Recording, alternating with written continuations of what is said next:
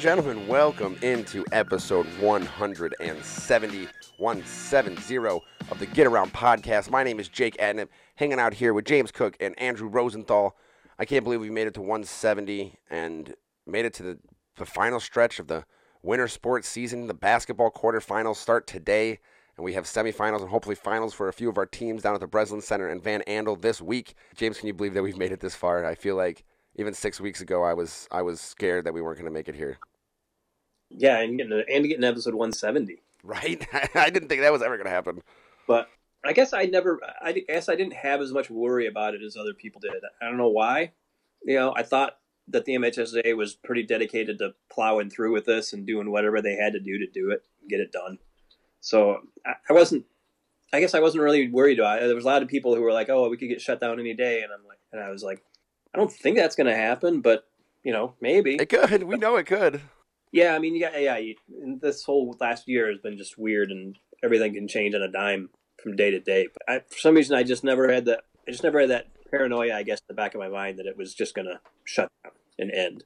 I'm I mean, like, there's, there's, there's going to be an end to this season. There, there's no way that they would let two years in a row for basketball not end like this. Yeah, and I mean, a couple of the other sports that we talked about last week that were ending up with wrestling, it got to finish down at Van Andel and at the Wings Event Center. We had a state champion, a few people. We're going to talk about them in a second. Like I said, we have just a few more games in basketball this week. We are creeping up on the end of the winter sports season and coming into spring, which next week we're going to you know, do a full recap of the basketball season, and we're going to start diving into our spring sports and start looking ahead. So excited for that. But before we do that, we have a big episode today. We are going to chat about those wrestling finals. We got four teams left in the basketball playoffs. We're going to chat about each one of those and their chances this week. We have a great interview, and once again, bring on, brought on a brand new school, brand new athletes with the McBain Ramblers, the number one team in Division Three on the boys basketball side.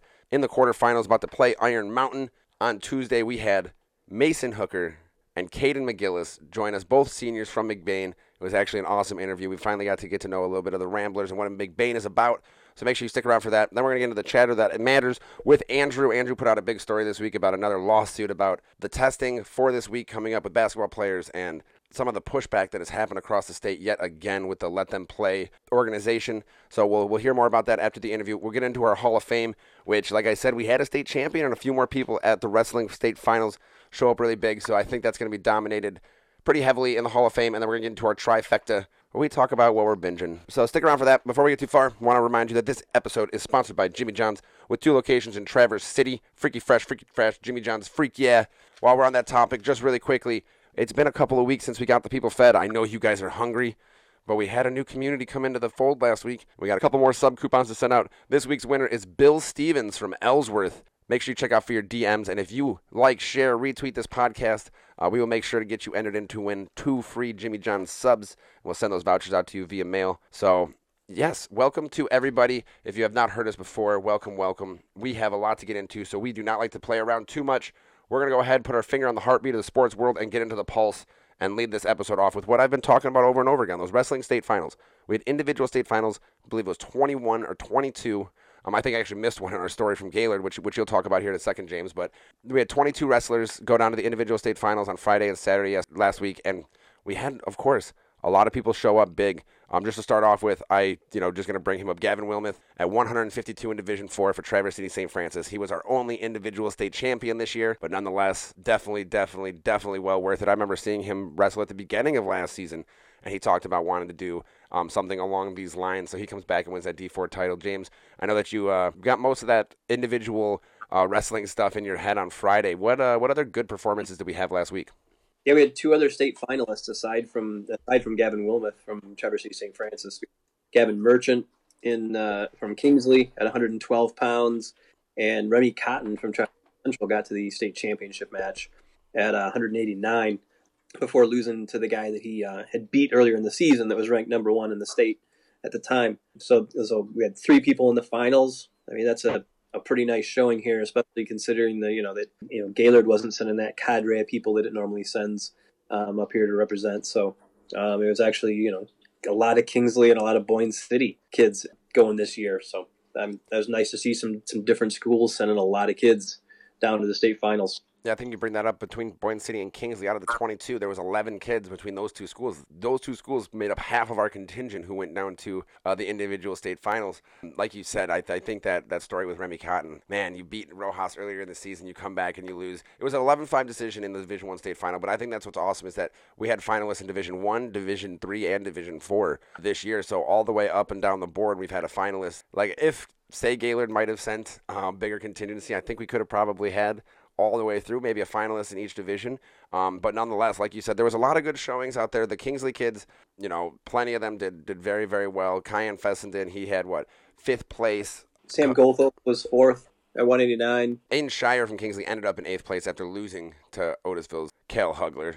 Yep. Uh, we had uh, Samson Ross from Benzie Central finished fifth. He's going on to, to wrestle at Adrian College this year. Um, you know, I thought that uh, maybe baseball would be his sporting college, but he's going there to wrestle.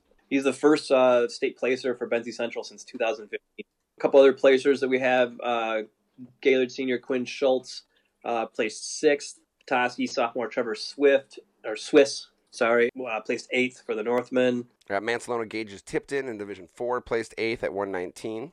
Yep, and Boyne, Boyne City's Jordan McBee took eighth place at 30 pounds. Yeah, so James, like you said, I think we had seven people finish in t- inside the top five out of 21. So we're talking about 33% of our wrestlers who went down finished inside the top five, meaning they won at least two matches out of the day. So congratulations to everybody who made their way down to Van Andel and to the Wings Event Center, especially like you said, Gavin Wilmoth with that Division Four state title at 152 pounds make sure you stick around for the Hall of Fame because I have a feeling like plenty of those kids are going to show up in that segment. Let's move on to basketball. We had a few games, a few regional finals last week. They were really awesome games, some of them between some of our local teams. Uh, so let's go ahead, dive into those, and let you know exactly what these teams are facing in the quarterfinals this week. Let's start off with the girls because they are going to be playing on Monday before this podcast usually hits many people's ears. But I want to talk about their games last week and what we think about their chances this week. Andrew, uh, you you had the chance to kind of take Bellaire's playoff run in with your own two eyes. Obviously, that game against Frankfort in that regional final was a tough go, but nonetheless, I know you know that they're getting J.C. Summers back this week. What was that game like for Bellaire, and how uh, how are their spirits heading into quarterfinals? Well, for Bel Air, all of their postseason games have been quite close. To be honest with you, I mean, the district final goes into overtime with Leland. The first regional, they're put first now, or they're playing without, or they're playing with Katie Decker this time, but you know, with, with, with Frankfort and Reagan Thor, Brad just knew they were going to come back, and of course they did. They had a shot to tie, and it just didn't really go through. Nonetheless, Reagan put up a hell of a game, and I'm interested. I'm really interested to see what Air is going to look like with J.C. Summers back tonight. They're going up against the number two team in the state in Saginaw Nouvel, and they are no joke with their defense. But Bellaire isn't either. So this is the ultimate "Are you good?" game for Bellaire. You know, Honestly, I'm pretty sure Saginaw Valley only has one loss in the season. I think they're 19 and one, so it's definitely going to be a test. Sterling's their only loss in the season. So it's going to be a, definitely going to be a test, right? Oh yeah, I mean, test is an understatement. Like when you're, this is the game to show Northern Michigan that they're good at basketball. Like in the Ski Valley Conference is legit. You know, it's it's not just state quarterfinal. At least that's how I see it. Yeah, I think I think Bellaire has a good shot here. We've been talking about that in the last couple of years. I mean, when they ran into the playoffs without losing. The, the, we thought they had a shot last. That's what I mean. They they, so. they were undefeated up until whatever that regional final last year. Now they have a chance to show that that, that was meant to be. Um, I'm pretty sure that the Eagles and that entire community is really excited for a chance to possibly make their way down to Breslin on Friday. Uh, Bellaire, if they do win this game, they'll be playing at Van Andel. On, That's correct. On Wednesday, because divisions one and four will be at Van Andel, and two and three will be at the Breslin for the semifinals and then everybody will be at the Breslin for the finals on Friday and Saturday. But nonetheless, James, I know another team that we are very, very excited about, and you finally got to see last week after you know seemingly not them eluding you, but the Glen Lake girls took down McBain in that regional final. We knew that McBain was good, but you, saw that Glen Lake is is hands and feet above the competition right now, right? Yeah, up here especially. I mean, and and they get another undefeated team in their quarterfinal with yeah, that team is just impressive with the amount of length that they put on there. It's going to get even more so with Haley Hulling coming back, and you know I think that uh, that there this is one team I think that's just ticketed for going to the Final Four. Yeah, and like you said, the girls in Division Three, then they'll be at if if, if Glen Lake is able to beat Calumet, They'll be at the Breslin on Wednesday. But you know this this team in particular, I saw that Calumet game. You know that Calumet and St. Ignace game that was to play in here went into overtime, and Calumet ended up pulling out of that. But that was another really tight game. If we think about it once again, Glen Lake's closest game was eight points against Lake City. The next closest game is 22 points. Yeah, yeah. I mean, it, will be interesting to see if they if they get down to a game that's one or two possessions late because they just haven't had that this season. Exactly, exactly. Like clutch free throws, you know that that type of pressure really hasn't been a thing for them so far this year. Mm-hmm. I mean, I think that they put the pressure on themselves to do that in the first quarter. You know, and and that's when you're that when you're beating teams by that much, that's kind of what you got to do. You kind of got to be like, okay, we got to do this in the first quarter. Knock knock this team out. This is our fourth quarter. We got to be hitting everything. Make your free throws and put the pressure on yourself in the fourth first quarter like it's the fourth quarter because you in the back of your head Jason Bradford knows that the second, third, and fourth quarter probably aren't going to matter. Well, I mean, if you think about what they did to uh, Hart last week, I mean, I this is a regional final game, mind you, right? And they outscore them fifteen to zero in the first quarter. Like they shut them out in the first quarter. They don't even score a basket. It's like once again a team with like one loss coming into like a regional final game. Mm-hmm. Impressive, mm-hmm. absolutely impressive. Like you said, it, it's it's going to be exciting to see exactly. Uh, I mean, Calumet once again. You we we personally, and I I'll take the you know I'll take the hit on that. I never quite know what to expect out of UP teams.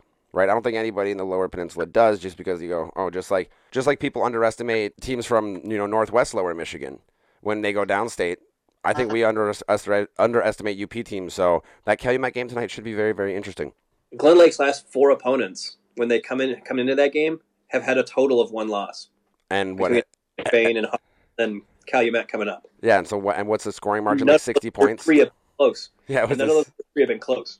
They've won by a total of over like sixty-five points over three games. Like, yeah. So let's let's go ahead. We'll bend over and uh, get over to the boys' side where uh, we have two more teams. Obviously, we're going to save McBain for last. We'll talk about them in just a second because we we have them on the interview. So you know, the other one was Frankfort. Frankfort and Lake Leelanau St. Mary played in a very highly anticipated regional final last week. You know, Lake Leelanau St. Mary was looking for their first trip to the quarterfinals since 1950. Uh, it would have been, you know, a long time, but they were really hyped up. And, you know, Jack Stefanski, once again, is just the biggest mismatch I think anybody can go for in a, on a Division Four basketball team. I mean, he can shoot from anywhere. He's a baller. You know, he, he's literally he's he's the dribbler. He's the you know, everything. He's got good pieces around him, but when it comes to trying to defend a kid like that on a Division Four basketball team, I don't know. There's many who can do it. You know. Yeah, I mean, unless you're blessed with a six foot seven guy who's also, you know, not real thin. Yeah. Who's put, who's put together. I mean, I don't know how you you guard him unless it's with two or three like six four guys. Yeah. How many Division Four teams have that many six four guys that can even? I mean, and McBain NMC had um, Trevin Winkle, who was kind of like a Stefanski esque player, but even even in that game, it was Blake Miller, Xander Sauer, just their starting, their supporting cast that was just chucking up three pointers to win that game. Like that's what I mean. Yeah, he has guys got around him. Like that's the thing is like it's not just Stefanski with that team. You know, I think that's the biggest difference with Frankfort's boys team and Frankfort's girls team is with a lot of times you're like, oh, Reagan Thur's really good and she can take over games. Well, Jack Stefanski's really good. He can take over games, but also his supporting cast is really, really good too. But the thing that Stefanski does is uh, the game you saw, they had to put Trevin Winkle in him. Winkle's not a pure post player. And they had to play him as such against Stefanski because he's the only guy that they had size wise that could match up with him. Mm-hmm. I mean, skill wise, he's like a guard. Right. He can do everything. Yeah. But he seriously uh, made like an NBA three when that game was. That's exactly what. I, but that's the same thing. Is that that that's why I say just that's why I just bring up him being the mismatch. Is that it completely throws a wrench not only in a game plan against Frankfort, but if Frankfort is, you know, if they, if Frank, if he's guarding somebody on your team, you know, you're you're just as much in trouble. So I, I really like Frankfort's chances once again. I mean, they they're gonna have another really really tough game tomorrow when they take on Mount Pleasant Sacred Heart. I believe they're undefeated at 19 and 0 as well. 19 and one, I think. Yeah, 19 and one. So that'll be that'll be another tough game for Frankfort, But you know, I when I when we looked at the quarterfinals, he goes, "Oh man, you know, Dan Loney came in 2018, and they've lost a total of like nine games since then." and have a state finals appearance and were taken out of a district final last year. So only only God knows what this Frankfort team is really capable of. And I know Dan Loney is one heck of a coach when it comes to actually winning basketball games. Yeah, I mean they've only lost one playoff game in three years so far. Exactly, literally, and that's that, that's that's pretty crazy to me. So we'll see if they can make their way back down to Breslin, where Blake Miller made a bit of his name for himself against Southfield Christian uh, back in 2018 as a freshman. When he dropped like seven or nine points in like three minutes and tried to dunk the ball. It was a great time, but either way, I, I do think that Frankfort uh, does have a legitimate chance of making it back down to the Breslin. Now, one more team we got to talk about before we get into our interview is McBain, our number one ranked in Division Three, undefeated McBain Ramblers heading into the quarterfinal against Iron Mountain and Foster Wanders, finalists for Mr. Basketball, averaging just way too many points a game for a high school kid. I mean, UP's all-time leading scorer. Yeah, like way too many points for a high school kid. James, you've you've been following McBain thus far. We talked to these guys a little bit, but what did you see out of them last week, and how do you think they are going to have to attack Iron Mountain in order to get out of this quarterfinal round? Um, the the one interesting thing was that uh, even though it's regionals, you only have like a, basically a day kind of to change your game between the semifinals and the finals. They played two very different teams schematically or, or style wise, and and came out with wins in both of those. I mean, Glen Lake, you know, is a very physical team with Finn Hogan and Luke Hazelton down low. Uh, the referees officiated it very close, so by the end of the game, it seemed like half of the starters had four fouls so that that was just a very different game. The the Beaverton game was a little more wide open, where you know teams they were both shooting threes a lot more and and playing some more zone and not that the physical man to man that you, that you saw against Glen Lake. So the just being able to adapt like that in in a day was a, a pretty impressive thing to, to game plan, as you know, to just to kind of completely change your game plan. And they're going to have to come up with something completely different, probably against Iron Mountain to stop Foster Wanders you know, teams in UP games have tried throwing three defenders at him and just triple teaming him and saying somebody else beat us, and he still beats you. and so you do that, you just you just man mark him with one guy, and then let him get his thirty, and then hope that your guys are better than their four. You know, how do you go about this? So it'll it'll be interesting to see that uh, tonight in Lake City. It's like, hey, do you do you really just do you try to just score 70 points and say, hey, you can't outscore all five of us? Or what do you do? So I know you'll be at that game on Tuesday, and we are going to hear a lot more about how the Ramblers plan to take down Iron Mountain and exactly what they are all about with our interview with Mason Heuker and Cade McGillis, the two seniors from McBain. Let's go ahead and give a listen to that now.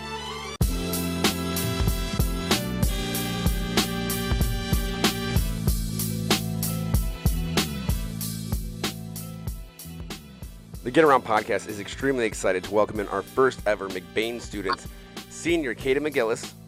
Hey, what's up? And senior Mason Heuker. Thank you so much for joining us. Hey, how are we doing? We're doing good. I, I really uh, am excited to have a McBain Rambler, a couple of them here on the podcast. We're starting to knock some of these schools off the list, and you guys are in the thick of a playoff run here, looking at the state quarterfinals. Before we get into all of that good stuff, we're going to do our Freaky Fast Five, a nod to our sponsor at Jimmy John's, just to try to get to know you guys just a little bit. So, Kaiden, we're going to have you answer these questions first, and we'll go here. What's the coolest mascot other than your schools? Michigan State Spartan, man. Are you talking? Are you talking high school? It doesn't matter if if, if it's the Spartans. Right. Spartans, man. Let's go. go green. What about you, Mason? I had to say the same thing. Go blue. What is your favorite cartoon and why? I'm gonna have to go with uh, SpongeBob because I, uh, I, I don't know I like SpongeBob. I uh, I just always liked the rivalry between uh, Mr. Krabs and uh, Mr. Plankton and stuff. It was cool, you know. I always loved Scooby Doo growing up. I don't know why. That's just my favorite one was Shaggy and Scooby. Okay, if you were challenged to a duel, but you could not use a gun, what weapon would you choose and why? I would choose nunchucks because nunchucks is that's an elite weapon, especially if you know how to use them. Do you know how to use nunchucks? I do not, but I feel like you could still do some damage for sure. What about you, Nate? What are you going to take on Kaiden with nunchucks? If he's coming to the duel from between you guys with nunchucks, what are you going against? I don't know. I might go with the crossbow. I guess that's not a gun. Technically not. There's loopholes. Yeah, yeah. One of the two. Okay, so if we if we came to your house for dinner, what would you make for us? Steak for sure. I'd get you steak, mashed potatoes, and uh, some sort of vegetables. I'm Mexican. I get you some tacos cooked up. Hey, I can't ever say no to tacos. no way, man. I can't say no to steak either. I think we need to go down to McBain. what would be the best type of animal to take over if the animal kingdom ever rises up and you know takes over the world? Like, who would be the what animal would be the best president? Lion for sure. They're the king. King. I would probably say the Lion too. Oh. the Lion King. Leader of the Pride. For sure, for sure. Okay, if, if you won twenty million dollars in the lottery, what would you what would you do with money? Invest it for sure. I'd invest most of it, and then I'd probably buy like thousand acres of hunting property. you know, big into the outdoors. So that's what I'd put it into. So you're a big outdoorsman then, Mason, huh? Yes, I am. Okay, so are you a every year hunter like James, like religiously you're out there on opening day?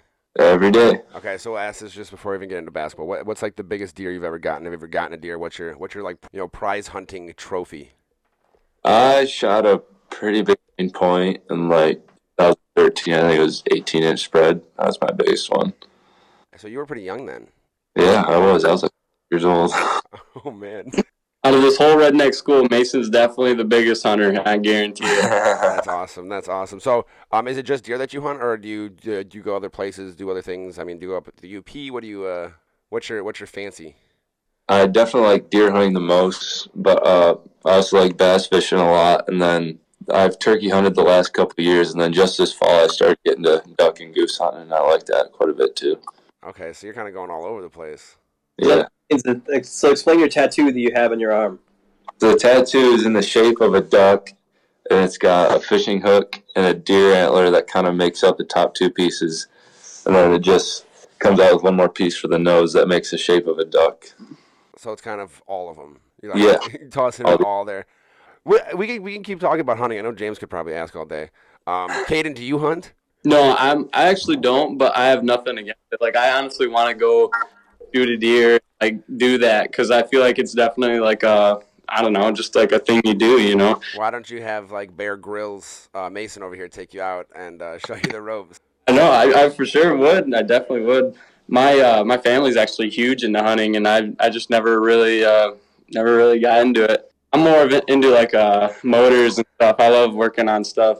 It's my that's my hobby. So Okay, do you like do you, do you like dirt bikes, cars, like like, like Uh, more- dunes? I'm like uh, snowmobiles. I like snowmobiles, and I love cars too. I'm a big uh, kind of like a a Mustang guy. I like everything though. You know, it's all good. It's all good stuff. Now, something I know that both you guys like very much, especially where we're at right now, is basketball. We're gonna have to we're gonna have to talk about some high school sports on this high school sports podcast. Like I said, you guys being our first McBain students, we don't we got to get to know you guys. We got to get our listeners to get to know you guys a little bit. But I want to start about your guys' playoff run right now. I want to talk about the present. Uh, obviously, you guys are having one heck of a season uh, up to the point where you are in the state quarterfinals. Um, have still yet to lose a game, if I'm not mistaken. And you guys are kind of rolling right now. I know you had a close game against Beaverton on Saturday coming into this quarterfinal. But what is the uh, momentum? What is the what is the feeling like for this Rambler team as you move into the state quarterfinals, ranked number one in the state? I think we're feeling pretty good right now. Uh, we came out pretty strong against Beaverton in that first half. We were hitting our shots, and then the tides kind of turned in the second half, but we were able to lock it down down the stretch and hit our free throws to win that game. Obviously, we're undefeated still this year, so I think we're feeling pretty confident. We got a big task at hand tomorrow, but I feel like we can get the job done. So if you guys if you guys uh, beat Iron Mountain, should the headline be McBain Motors into uh, Final Four or McBain hunts make on the hunt for Final Four? Oh, that's a okay. okay. No, I don't know. I guess we'll see who scores more points. Yeah, I guess so. We could, there you go. Make them earn the headline. No. right, right. How much are you guys preparing for Foster Wanders? I mean, you know, he's finalist for Mr. Basketball and everything, and and just uh, he's averaging what thirty six a game, I think, in the last four or five games.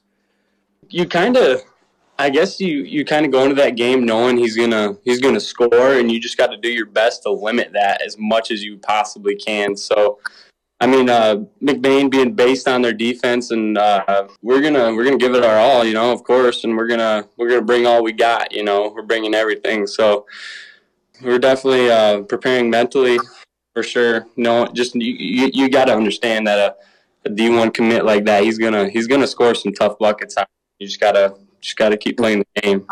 Yeah. Who gets the bad assignment of having to guard him? This guy right Yeah, you're looking at him. So is it is it a matter of you're like, okay, well, he's he's going to score probably thirty or thirty five. As long as he doesn't go off for like forty five or something like that, and we can hold the other people down, we're all right. Or is it kind of trying to just double or triple team him and take him away? I think we're gonna try maybe uh, and throw maybe a double team here and there at him, you know, just to slow him down.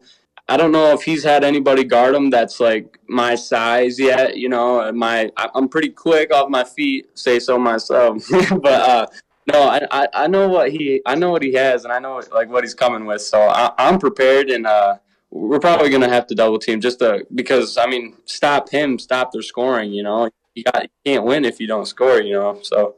No, mm-hmm. I, I, know a lot of teams, and especially I'm sure a player. I don't know. Do, do you guys have a goal? Is it like, hey, we want to hold this team under 50 points? If we feel we can get over 50, and we hold them under 50, or if we hold him under 25, that's like a goal. What do you guys? What have you guys talked about um, going into a quarterfinal? We're going to try and limit Foster as much as we can. I think if we can keep him at 25 to 30, I think we'll be in a good spot. And our our target's kind of in that 50, 55 points range. We feel like if we can get into the 50s, that we'll have a shot of being at that in the ball game how much does it help that you guys have so many seniors on your team? I mean, pretty much your entire starting lineup is all seniors, and pretty much everybody, with the exception of Carson, I think is is seniors that pretty much plays regularly too. Yeah, yeah, we've been uh, we've been our senior group. We've been together, like I said, we've been together since what fifth grade. Fifth grade. And uh, as as sophomores, we all all five of us that are starting right now got moved up to varsity, and uh, Coleman would all put us all in uh, at the end of the game. usually at like the end of the games, you know, because he's big on seniority and stuff, which is totally respectable. But no, be, having a senior group this year is awesome. You know, it's it's helped a ton, and uh, having we all deal with the same stuff, so we all get each other. We all understand how we feel about things, and uh, it's really um, it's really nice, honestly. I mean, mention having to deal with things as a team and being together. Obviously, last year being shut down during districts is just like holy crap. And then you guys go on this run this season. What's the fuel been like as a senior group um, after seeing what happened to the winter and the spring seasons last year? And then you come in, you know, you're running undefeated. It's just like, how, how high are you guys on like this adrenaline rush of actually being able to play this sport again? For me, it's definitely been getting the season canceled last year has been my motivation because, I mean, we were playing the best basketball that up to that point as a group we had ever played. I mean, we had just beat Cadillac and Big Rapids by 25 points each. And we came in and smoked Lake City in the district semifinal. And we were ready for Mant in that district final. We felt like we could make a run at maybe possibly beat Glen Lake in the regionals.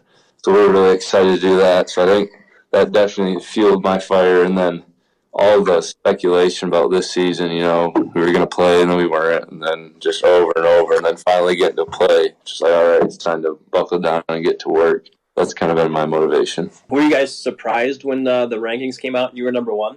I don't know. I'd say we were honestly a little bit, but uh, I think it's kind of well deserved. Yeah, I I definitely think it's well deserved, but at, at the same time, like the high school rankings, you just can never read too much into those. It seems like they're always shaking at the end of the season when you look at the final four teams.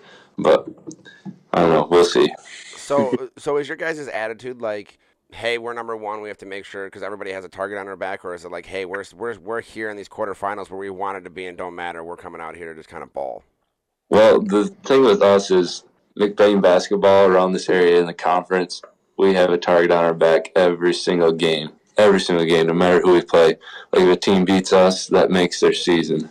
Look, and we lost to Lake City in the regular season last year. That just made their year. We're used to having that target on our back, and yeah, we, we definitely play with that. We know we got to come out with our best game because everybody's going to give us their best game too. Yeah, what what has led to that kind of consistency with the McBain basketball program? I mean, you guys over the last decade have averaged 17 wins a season, um, haven't had less than 13. That's the that's the big fella, man. there starts Mr. Bruce Coleman right there. he does he does his work day in and day out, and he's always every single day ready to go hard. You know, he never takes a break and uh, that pushes us and motivates us, man. We uh, he, he, expects greatness, and that's what go. You know, that's what we strive for every day. Practice, and uh, I mean, you got to work for it. Motto, man. He's old school. I mean, you're going back to, to you're going to Lake City on Tuesday for this game, um, and that's a gym that you guys are pretty familiar with, with them being in your league and everything like that. But but talk about the squeaky floor at Houghton Lake, where you had to play both of your regional games this year.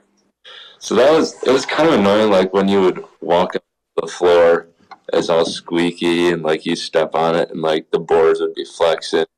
Like, oh geez, but once once you get into the game, you really didn't realize it. But I feel like we'll definitely be able to tell when we go play on that floor to playing on a floor like City that's just like two or three years old. I feel like we'll definitely be able to tell the difference. Now, now I want to talk about your guys' conference this year. I know it's been it, it, teams, boys, girls. It's just been it's been tough with uh, you know COVID shutdowns, especially. I mean, your team in general, even being at number one, having to take some time away. Just like what what has it been like having to ride that roller coaster and then being here now and like I know that it has to be at least a little stressful. You guys are like, we got one league week left. We just have to hold this together. It's it's been a ride. Like I mean, we for uh, fall sports, football being the same way. It was a roller man. Like uh, it was for sure canceled, and then all of a sudden it was back in within two weeks. You know, and so you can never you can never know anything. It seems like you're always just you always got to go off the you know fly. You know, it's uh it was really stressful, like you said, super stressful, and it got really annoying. But uh, I mean, you just got to push through it. I mean, what's like a big life lesson that this whole like pandemic and sports has taught you guys? I know that I've heard, I've talked to a lot of high school athletes, and they've been through a lot of stuff. I mean, like, what's a big life lesson that you guys have taken from this whole situation? I'll never take just normal life again. When we finally get done with all this, I mean, I won't take going up, and getting groceries, going out and see a movie, going to a ball game. I'll soak it in every time because you just never know with this type of stuff. Yeah, that's a that's a big one for me too. You know, because like just I you you got like those memories on like Facebook or whatever that pop up from a couple years ago, and you're uh, I don't know. I was uh, at a basketball game and I had you know I took a picture with my family and no mask, man. Simple times, you know. Everything's just getting more complicated. It seems like. Mm-hmm. Well, and then you guys had right before districts where the school was shut down for a week. How how nerve wracking was that? You know, that happened right then. That was crazy. I was uh I was really hope I knew I knew we had time, but I didn't know you know, you never know what what could happen. That you know, you never know if someone else could get sick right as soon as you guys get back. You know, as you just because that will shut you. Yeah, that I don't know. You could just shut you down in a matter of you know day just like how last year ended. I mean, we were to play. We won Wednesday. We going to play, and then Thursday some stuff came out. Only parents could come, and then all of a sudden it was done that same day. So you, you just never know. I remember that. Now, I mean, just for I, we've talked to a couple schools, and you're deep into this playoffs. Are you guys doing any sort of like bubble or you know out of school learning or anything just to make sure that you guys can't get contact traced out of the finals?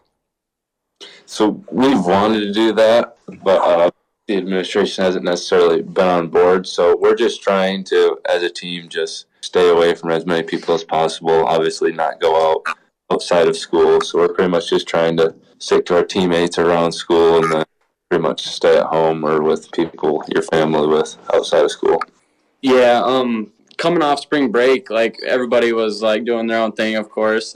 Before that we had our we were remote and it like today's our first day back in school and it's like man I, I this feels weird you know? Remote's normal now and it, it does. And uh, I, I, honestly wish we would have stayed remote just for one more week so there's no there's like guaranteed that we could not get shut down you know what i'm you know what i'm saying yeah now, has I'm, I'm not sure about this because once again, we just started covering it, Ben. I don't know the exact year. So, you know when the last time, if you guys have made it to the Final Four, how long it's been? Um, and, and what it's looking like to get back to Breslin for you guys? 2016. Was it? Oh yeah, 2016 was last time they went. I was with like Logan Ealing, Craig Sturck, all those guys. So you guys were in what eighth grade then? Uh, yeah, yeah. we were eighth okay. grade. Okay, so how much how much have you guys kind of looked back and been like, hey, we want to be those guys? Well, I remember going to like all those games back in 2011 when uh, Nate Brown made the buzzer beater in the Final Four, so into the finals. I remember being there. I remember being there in 2016, even though they got smoked. It was just so awesome out there, and that's just been my lifelong dream to be able to step on that court. Yeah, I'm I'm right with Mason right there, man. Watching those guys when we were kids, uh, that really, uh, like, I don't know, engraved something in your mind that you just wanted to be there. You wanted to be them, and uh, like last year getting shut down, that dream kind of got squished a little bit. You know, you're like, oh no, what if we don't get this opportunity again? You know, and uh, no, having this year uh, be such a good run for us, I'm really hoping one more game, man, behind that floor. and like I said, thank God it's in it's in a, a conference opponent's gym. I mean, you guys kind of talked about having a target on your back. I just want to talk about what you guys have. And it's not like you, you have, have absolute supremacy, but it does seem that in a lot of the sports, you know, um, that you guys are at the top of your conference, and it seems like everybody wants a piece of McBain. Um, what's the athletic culture like for the Ramblers, and what type of you know expectation do you guys hold for yourselves? Well, I mean, starting off like McBain schools, I feel a lot of people in the area really like that, and there's a lot of people that their school of choice come out of different school districts, like Kaiden is, Grayson Berkmos is. Um, so I feel like that's one reason that people kind of don't like us. Then just I don't know. That's always been the tradition. There's trophies from 50 years ago. I mean, just constant all the way up to now. So it's just kind of always been a tradition of excellence, and it feels good to be able to uphold that a little bit. Okay, so when you went to the uh, the Final Four game in uh, in 16, did you have a medal back? I did not. Back then, I was just rocking the top, short on the sides, but I did that for the first time uh, last fall, and then, you know, of course, my girlfriend made me cut it. And then uh, I ended up getting it back this summer. Said, you know what, it's staying this time. That's pretty gnarly. I mean, that's a that's a that's a that's a, like a pretty big head of lettuce there. Oh, yeah, that's that's since June of last year growing out, man. no, not not even a single trim. I only trimmed the sides. I just I just got it cut into a mullet about three weeks ago. Before that, it was just a big mop of hair, and then I finally decided it was long enough, so I cut the sides. Okay, okay. So you just made the transition, and it's here to stay. Uh huh. I keep asking. I think mullets are back, or they're coming back. they are. I think they are not just hockey hair anymore. Yeah, I'm starting to see it everywhere.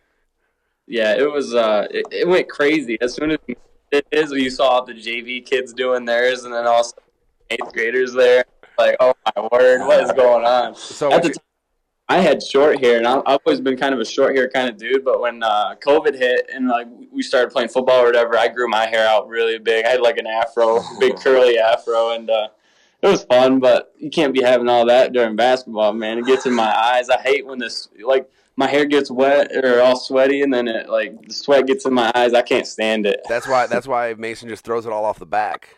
That's yeah, right. all the hair in the back, so the sweat just drips on the back.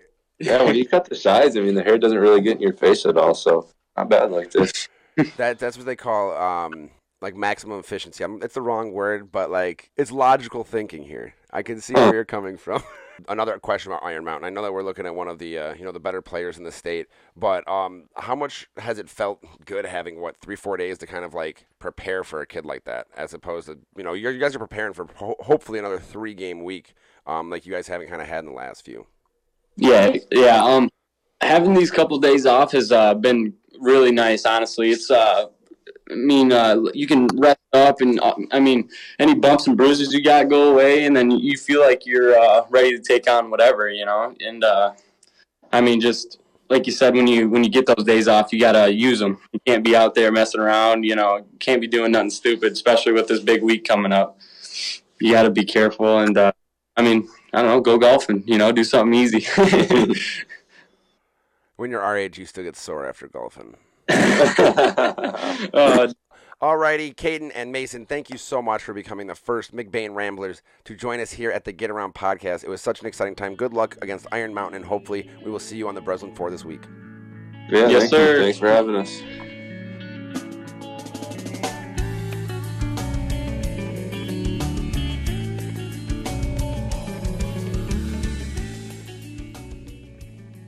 Another huge thank you to Mason and Kaiden for joining us here at the Get Around. We get to knock another school off our list, and especially in the thick of a playoff run like the Ramblers are in, being undefeated this season, it's almost necessary that we have them on. That interview sponsored by Jimmy John's with two locations in Traverse City. Jimmy John's is freaks about fresh meat, bread, and veggies because that means better sandwiches for all. Freaky fresh, freaky fast. Jimmy John's, freak yeah. We're gonna get into our chatter that matters section and dive in a little deeper on episode 170 with Andrew about his Sunday centerpiece story the Let Them Play folks are back in the courtrooms challenging the constitutionality of testing basketball players here this week and youth athletes in general. Andrew, I know that you spent quite a bit of time and talked to a few of the top doctors in the state for pediatrics. Can you please let us know what has been the, the hoopla and how the state has responded um, over you know the another lawsuit hitting courts?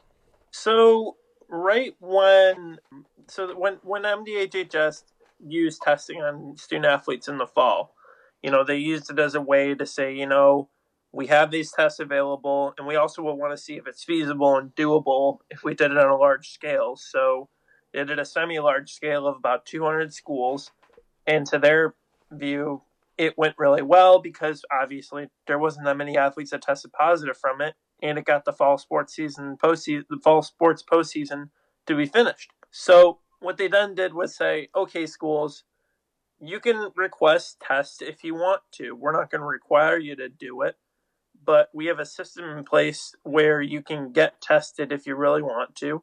We're going to give you a form to go fill out the test and we'll ship them to your school and we'll see where you go from there. And a lot of schools did that, but what they found statewide, this isn't just a Traverse City thing, statewide, was that they were not being used. So that's where the that's where the kind of inspiration for the order came to came from. So the schools were ordering them and then just letting them sit there. The schools were ordering them and just letting them sit there. So a lot of the schools, I I, I kind of wonder, like a lot of the schools that have the test probably or like are subject to the order probably already have the test right now. you know, but nonetheless, the athletic community in general is not too happy about this order. You know, I've talked to parents and administrators at the games in general. People are saying that why now? We have two we have three vaccines and the state just today opened up the criteria to allow um, anyone 16 and older to get a vaccine, and that would pretty much include just sophomores and up and anyone on varsity. Why is this the way that we're handling this when these tests, the tests themselves, don't, they're not the most accurate? You kind of sacrifice accuracy for the fact that they're cheap and they take 15 minutes for results to come by. It's it's five dollars for a test as opposed to fifty dollars for a PCR and 15 minutes as opposed to three to five days for a PCR. So you sacrifice the efficacy, is what they call it, to its accurate. Uh, you you sacrifice like ease of feasibility and like easiness for people to do it by themselves for accuracy. And state officials are acknowledging that, but their perspective is they'd rather be overly cautious and have people that might not necessarily have COVID quarantine and get the one person that they wouldn't have tested positive if it weren't for this order, because that would stop a larger outbreak from happening on a team. That's not my perspective. That's the state. That's the state's perspective. They're saying they, they they want to use this as a tool to keep sports open, and they want to use it as a tool to, you know, make sure we don't have to you know, let's say close restaurants or like move the dial back as, as on the state's COVID uh, program. But nonetheless, there is a lawsuit against the order in the courts. Um, legally, the state has 21 days to respond to the complaint. I remember the Michigan Restaurant Association challenged the November order that closed their restaurants, and the order was pretty much over by the time that their lawsuit actually made it into the actual courtroom. So we'll see where this goes. Um, we'll see what happens here. I don't really know a timeline on how their lawsuit will proceed, but you can find out what the gist of their complaint was in the story I wrote. But yeah, it's I can't imagine it's not easy for these schools to implement this program right away. I mean, there's been multiple athletic directors and conferences that have issued statements saying that this is happening too fast and things were going well in our conference. Like we were doing we were doing all the things right. We're not saying that covid isn't a real thing. We're not saying that the surge isn't a real thing. But this way forcing our students to get tested kind of like on a moment's notice with two weeks to prepare for it it wasn't the best option that's what they're saying and that's that's what they're they, they said they would have rather worked with the state to develop a better program so yeah but football did that yeah volleyball did that yeah in less than two weeks, I think it was. They had to push it back a couple days to give people the time to get the tests in the mail, but they did it. Wrestling did it.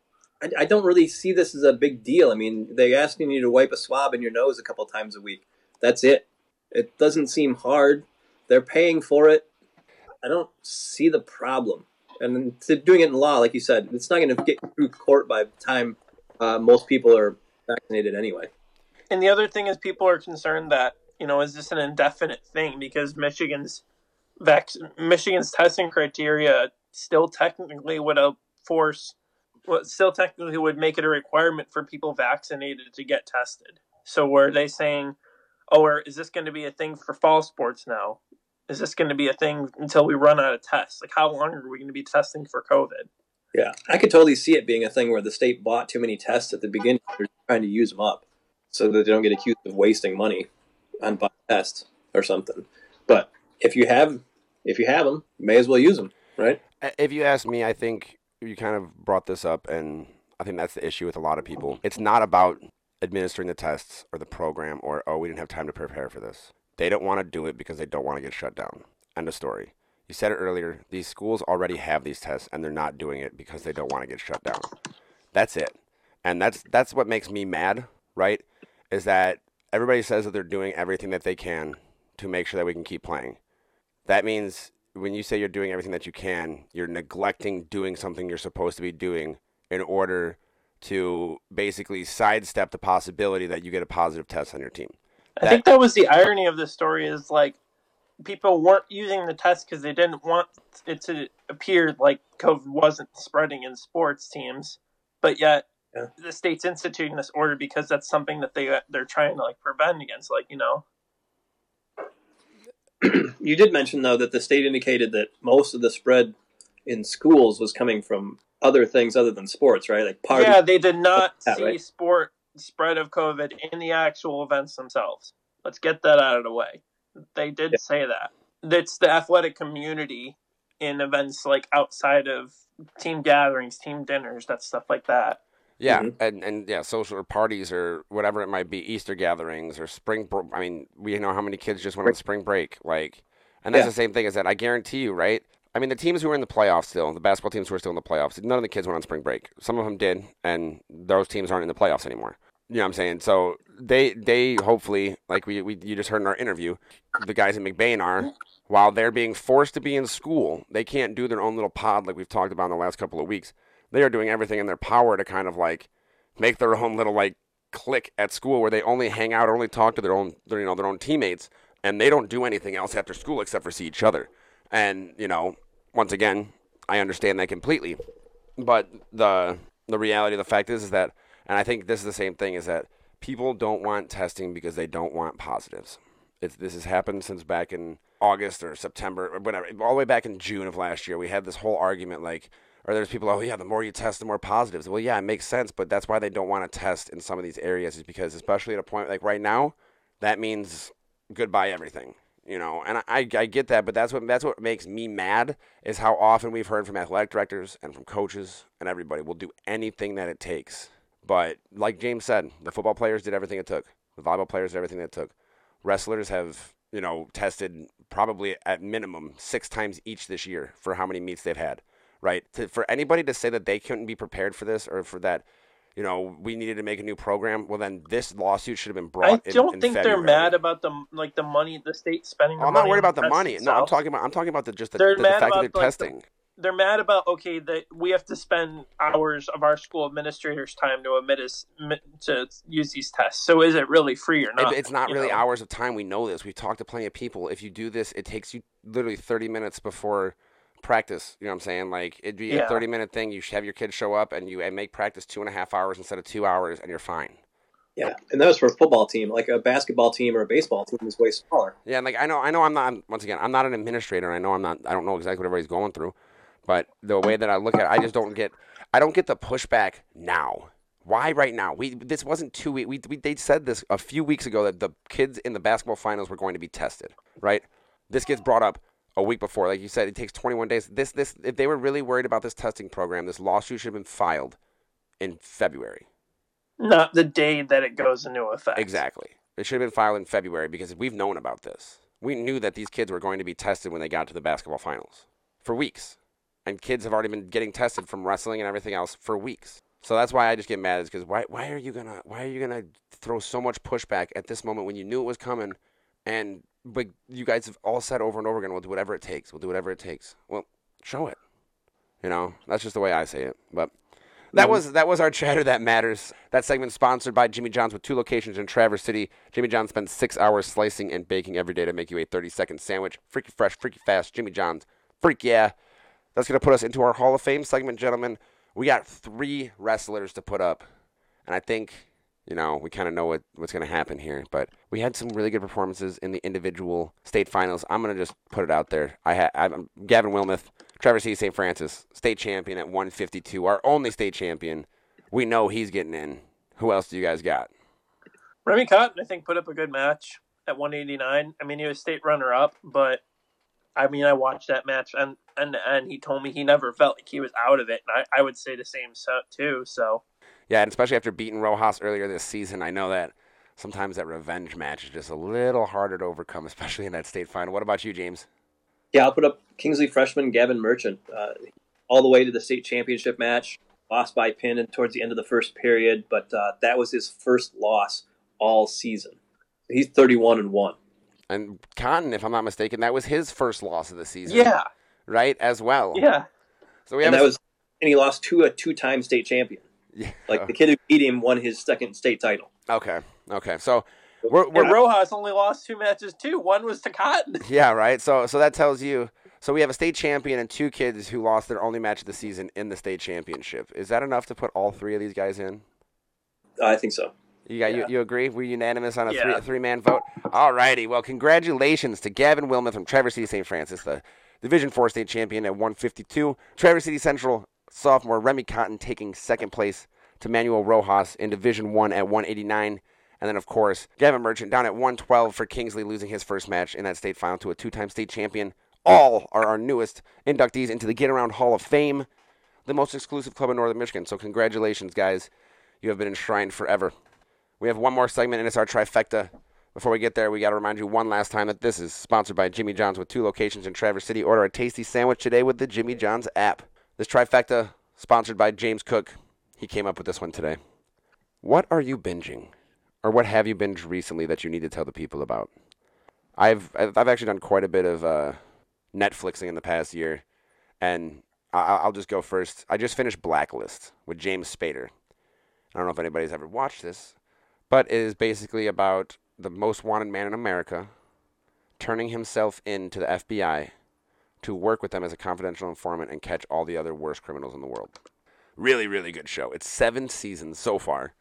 It got it, it's still it's still on, which is the cool part. Is it, it'll take you a while to catch up, but it's still being like recorded and live. Um, but seven seasons, almost to completion, and then it got cut off because of coronavirus. And they actually ended up animating half of an episode because they didn't get to finish the whole episode while coronavirus hit. It was really weird. But they ended up, you know, really coming out of it was the very last episode that they did. It was like season seven, episode twenty-two or whatever, before the coronavirus pandemic hit. They had to kind of like cut the season short and do an animated version of the episode. But I'll just put it this way: every single episode is like pretty action packed. There's never a lull, and like there's a really good underlying storyline to it that'll keep you going through seven seasons. It's it's it's like 25 episodes, seven seasons, 45 minute long episodes. So like this is a bit this is a show that you got to like commit to, but it was definitely worth every second. What about you guys? I'm gonna go with Worn Stories on Netflix, Yeah, but it- and it gets right into it. The first one is about nudism, so it's it's literally about like clothes and people's stories behind their clothes. I think it's awesome. You say Warren, like W O R N Warren stories. Warren Stories, so Instead of war Like- stories, it's Warren stories. it's Warren Stories. I love it. It's it, it's fun. James, you this was your this is your trifecta. You have to be binging something decent.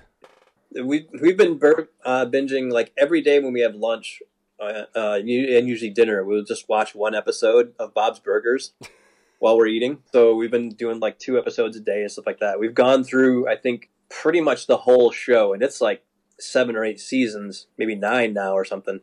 And uh, so and there's like twenty episodes a season, so we've gotten through the whole thing pretty much. But now it's like we have to like really look to find an episode that we haven't seen, maybe even twice. Oh wow, Bob's Burgers is a good show. It's a funny one. Bob's Burgers is a good show. It's you know it's a cartoon, but it's you know geared towards adults, kind of. It's, And it's uh, definitely I would say it's definitely one of the. It's I feel like it's definitely like much different than the other like adult cartoons, right? yeah, yeah, because I mean each of the characters has like its own thing, you know, but it's not like The Simpsons or you know American Dad Or or Family Guy or whatever. Family Guy or any of those other ones like that. Yeah, anything by Seth MacFarlane. yeah, Bob's Burgers is definitely a little bit different.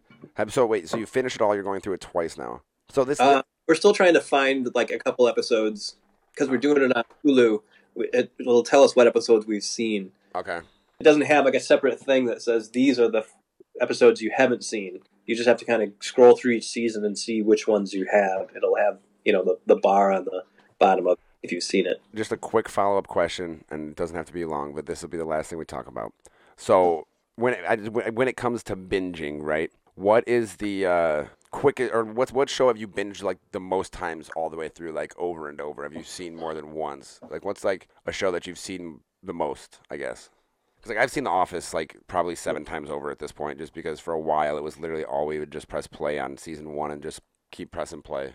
Um, we did that with Mandalorian. We would watch each episode. We we would watch the episode when it came out on Friday, and then we'd usually watch it again sometime before the next episode came out. A little refresher.